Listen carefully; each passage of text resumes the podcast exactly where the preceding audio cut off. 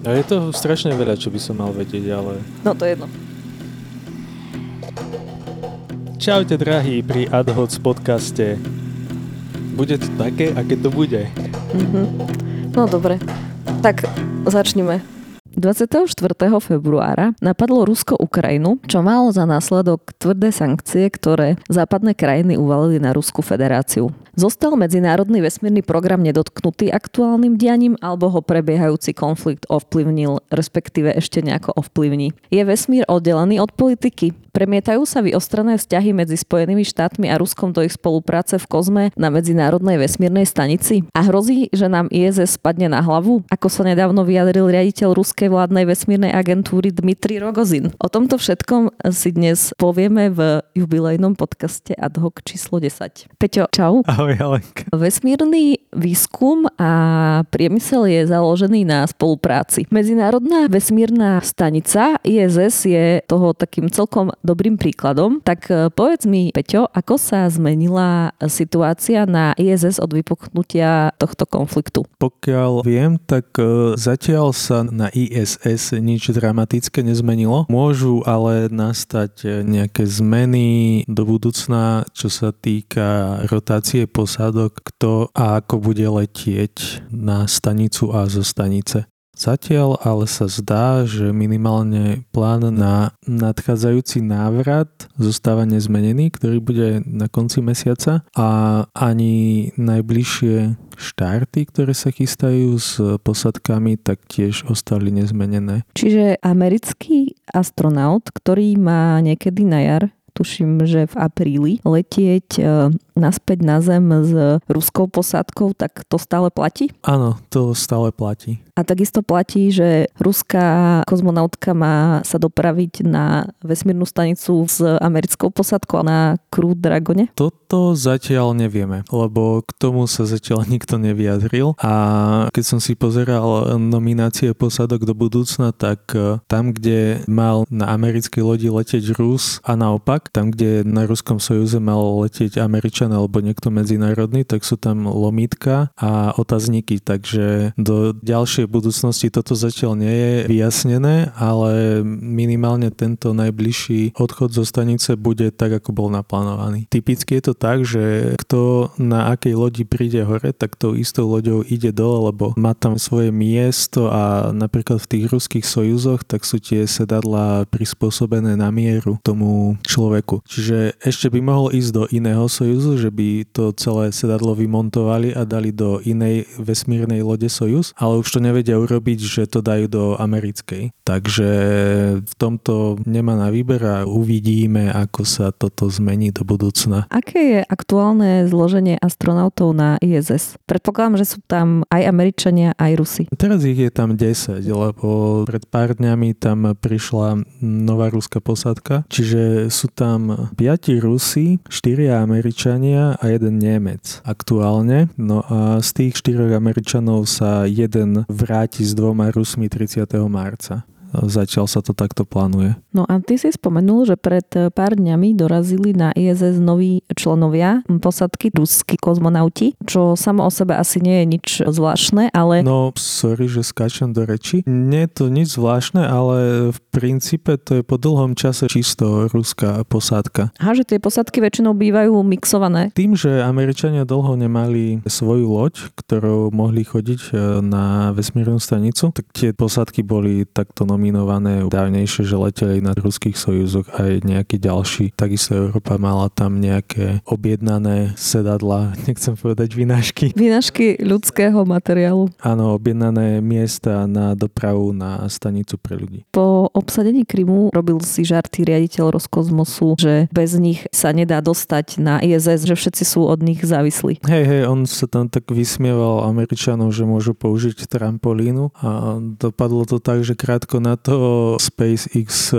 spravila demo ich vesmírnej lode a tým pádom Elon Musk sa Dimitriovi Rogozinovi vysmiel, že a trampolína funguje. Ešte asi spomenieme Ilona Maska a aj Rogozina v tomto podcaste, ale ja sa vrátim k tým prišelým kozmonautom z Ruska, lebo v rámci ich príchodu rozruch vyvolala žltomodrá farba ich kombines, do ktorých sa prezliekli predtým, ako oficiálne vystúpili, alebo ja neviem, či oni majú nejaké tlačovky alebo uvítacie ceremoniály. V rámci prenosu majú taký krátky výstup a zvítanie. Teda je úplne bežné, že ten príchod novej posadky je vysielaný naživo, takže aj toto bolo vysielané jednak príchod tejto lode a potom tam trvá nejaký čas hodinu, dve, kým otvoria dvere do tej lode a posadka môže prejsť na vesmírnu stanicu. V rámci žltomodrých farieb ich kombinés sa hneď vyrojili špekulácie, že či tá farba má nejaký súvis s tým prebiehajúcim konfliktom, teda že či to zvolili zámerne alebo či to bola len taká náhoda. Na túto tému sa stále vedú špekulácie. Tieto špekulácie ešte podporila odpoveď jedného z tých kozmonautov, že si vybrali žlto, že tam bolo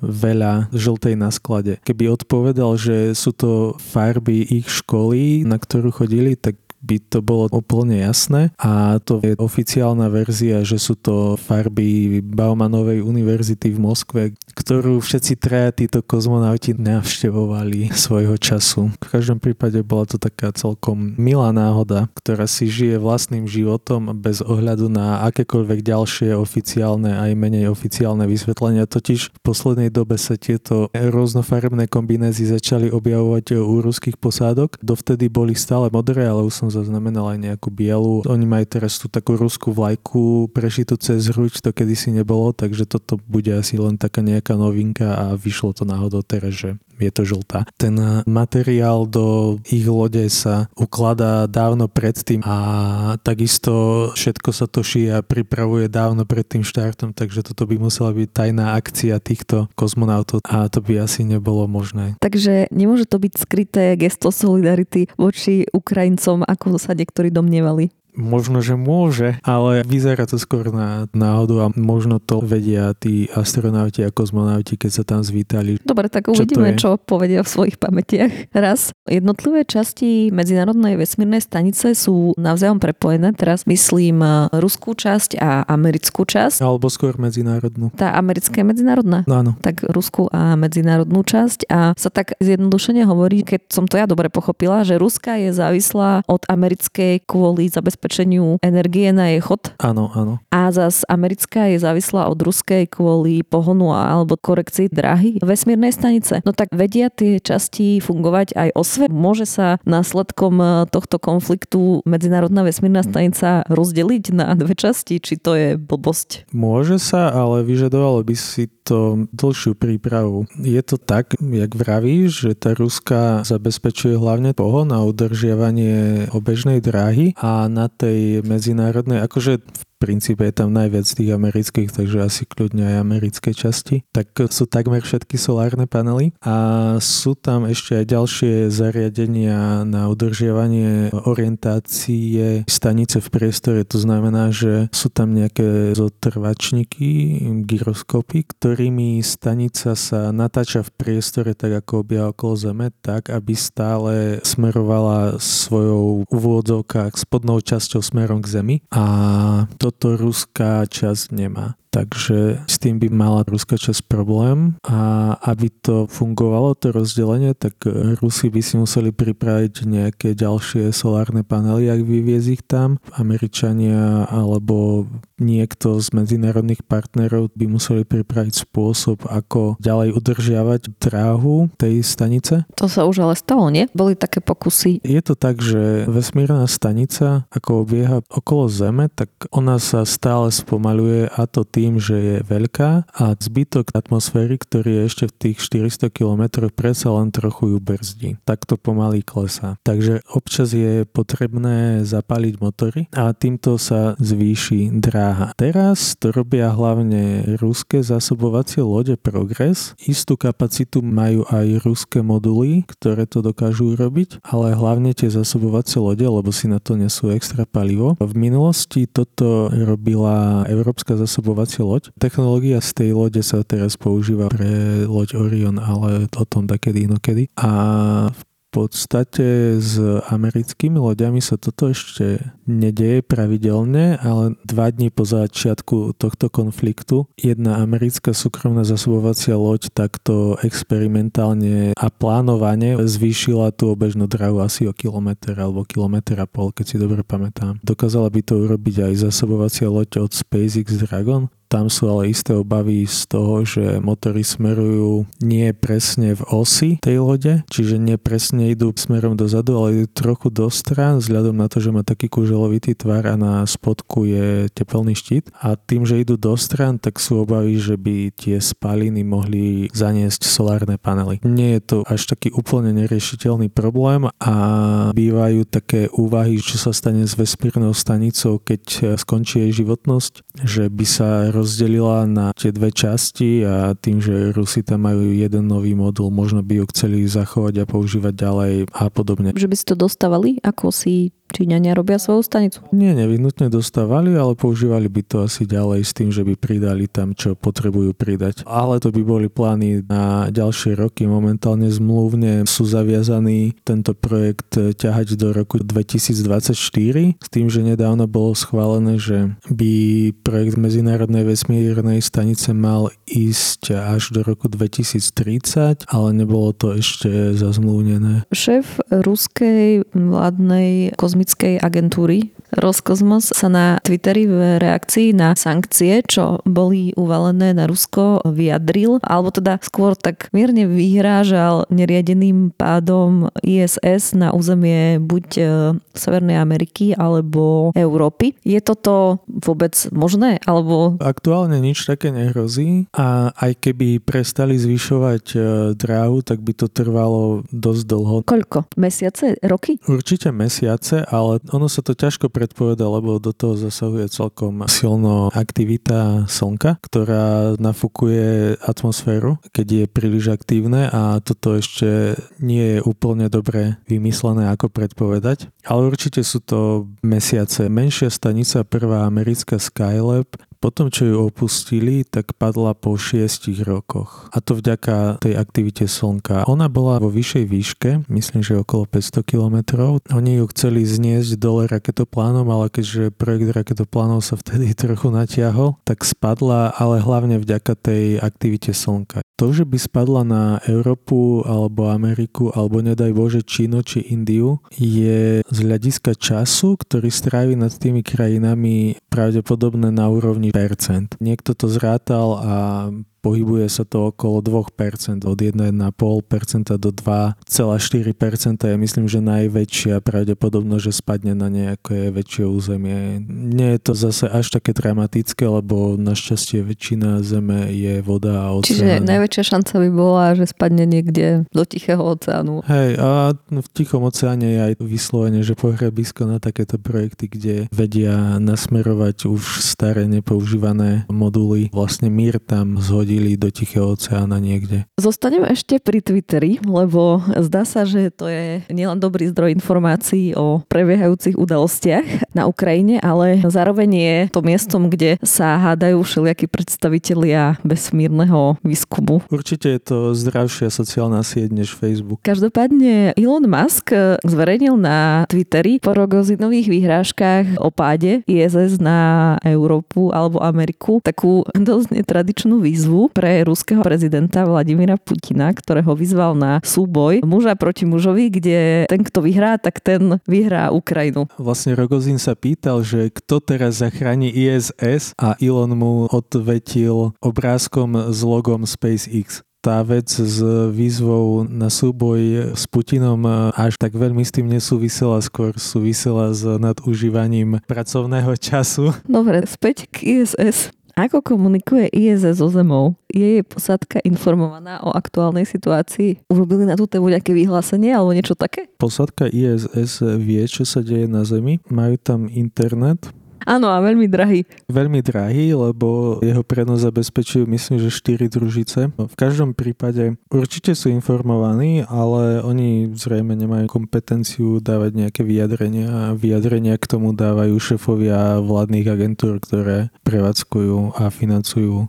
tento projekt. Čiže oni majú svoj program, ktorý dodržujú a zatiaľ som nezaznamenal politické vyhlásenie k situácii. Tie oficiálne hlasy napriek ruským vyhláseniam sú také, že minimálne do toho roku 2024 sa na spolupráci nič nezmení. Zrejme bude aj iná situácia, to vtedy dúfajme a potom sa budú hľadať ďalšie formy spolupráce alebo nespolupráce. No tak toto bola Medzinárodná vesmírna stanica. Ovplyvní aktuálna situácia aj iné vesmírne projekty? Lebo my sme spomínali v predchádzajúcom podcaste minimálne jednu misiu, ktorú určite ovplyvnil tento konflikt už aj. A to bola plánovaná misia ExoMars, v rámci ktorej mala Európska vesmírna agentúra spolu s Ruskou vesmírnou agentúrou vyslať sondu na Mars a toto... Bolo odložené na neurčito v princípe a ESA hľadá spôsob, ako to urobiť. Sama či s Rusmi? Zatiaľ to nie je jasné, ale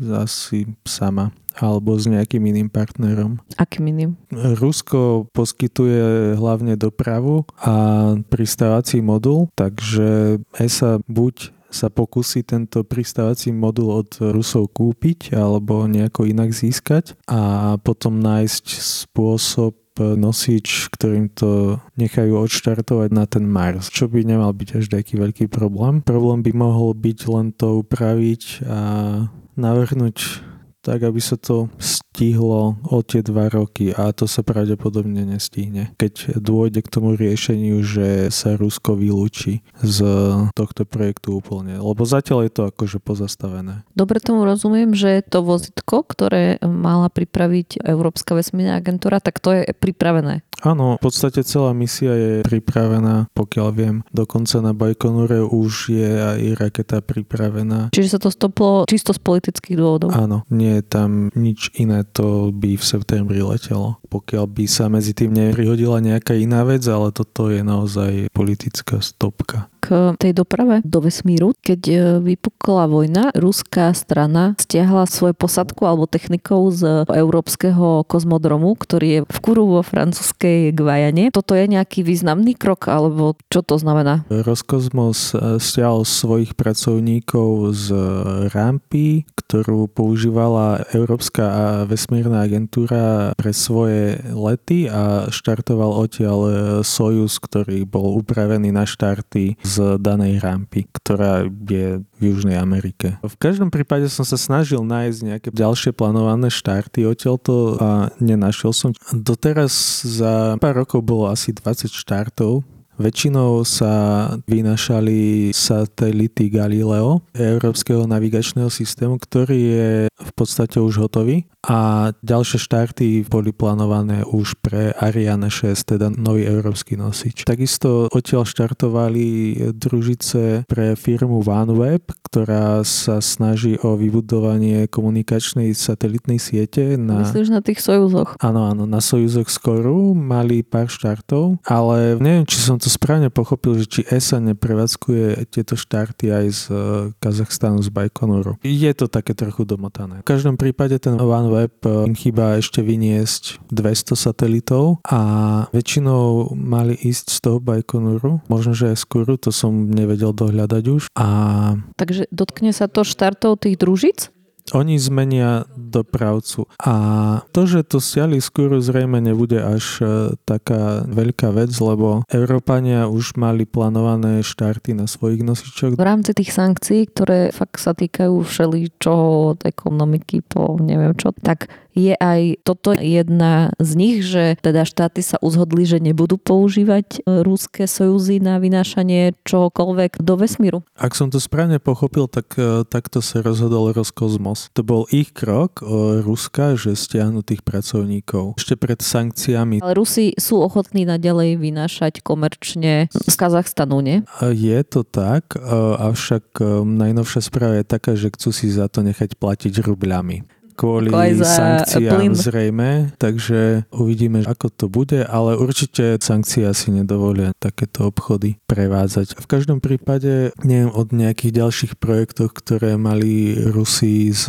inými štátmi, z ktorých sa stiahli, okrem jedného prístroja na ruskom e, teleskope alebo na nejakej ruskej družici, ktorý už e, Európania vypli, tak e, o ďalších chystaných projektoch e, neviem. Tej spolupráce zase okrem vesmírnej stanice asi až toľko nebolo. Okrem tých štartov a vynašania komerčných zákazok. Keď väčšina sveta v rámci sankcií bojkotuje Rusko, tak bude sa Rusko viac orientovať na spoluprácu s Čínou napríklad? Zatiaľ v tomto smere oficiálne vyhlásenie som nezaznamenal. Vedia Rusi Číne niečo ponúknuť? Už jej ponúkli, lebo čínska pilotovaná loď je v podstate ako keby modernejší Sojuz. Vychádza zo Sojuzov a je teda medzi nimi nejaká spolupráca v tomto smere. Ešte tam je Severná Korea, s ktorou môžu tiež nadviazať nejaké kontakty, keď budú tak rovnako izolovaní. V každom prípade oficiálne vyhlásenia som nezaznamenal, ale až by chceli napríklad Rusi lietať na čínsku vesmírnu stanicu, tak by mali trochu s tým problém, lebo ona lieta pod iným sklonom než e, vesmírna stanica, takže nie som si istý, či by bolo možné odštartovať z Ruska na čínsku stanicu. A tak by Rusi museli ísť na čínskej lodi, keď by chceli spolupracovať s Číňanmi v pilotovaných letoch. Postupí vojna do vesmíru raz? Prednedávnom Rusko zostrelilo nejaký svoj satelit. Možno, že sa na to chystajú. Mali by krajiny s týmito obavami investovať viac do vesmírnych obranných technológií? No, krajiny by mali asi tým pádom investovať do všelijakých obranných technológií. Vlastne Rusko toto urobilo, myslím, že už dvakrát že si zostrelilo nejaký svoj satelit. S akými následkami? Nie, keď sám, raz to bola Čína a potom to bolo Rusko. A následky boli také, že Medzinárodná vesmírna stanica musela urobiť, myslím, že dva alebo tri nejaké vyhýbacie manévre pre istotu. Totiž okolo nie je nejaká, nazvime to, bezpečnostná vyhradená zóna. Čokoľvek, čo sa v tej kocke môže objaviť, tak radšej sa tomu vyhnú. Myslím, že boli aj zrušené nejaké vesmírne vychádzky z tohto dôvodu, teda z dôvodu toho, že bolo na obežnej dráhe príliš veľa úlomkov. To Rusi urobili ako demonstráciu niečoho? To bol vojenský test, takže to mohlo byť ako demonstrácia toho, že to dokážu a mohli si to vyskúšať, že to urobí. Každopádne medzinárodní partnery boli pohoršení, lebo ohrozili ako keby aj vlastných kozmonautov na ISS. Na záver môžeme teda dúfať, že sa situácia ukľudní a nedôjde k ďalším dramatickým udalostiam ani vo vesmíre, ani na Zemi. Respektíve, že nám budúcnosť prinesie príjemnejšie prekvapenia a témy na diskusiu. Do počutia na budúce pri veselších témach. Tak, tak, majte sa. Toto bol podcast občianskeho združenia Kandeláber. Viac o nás nájdete na www.kandelaber.sk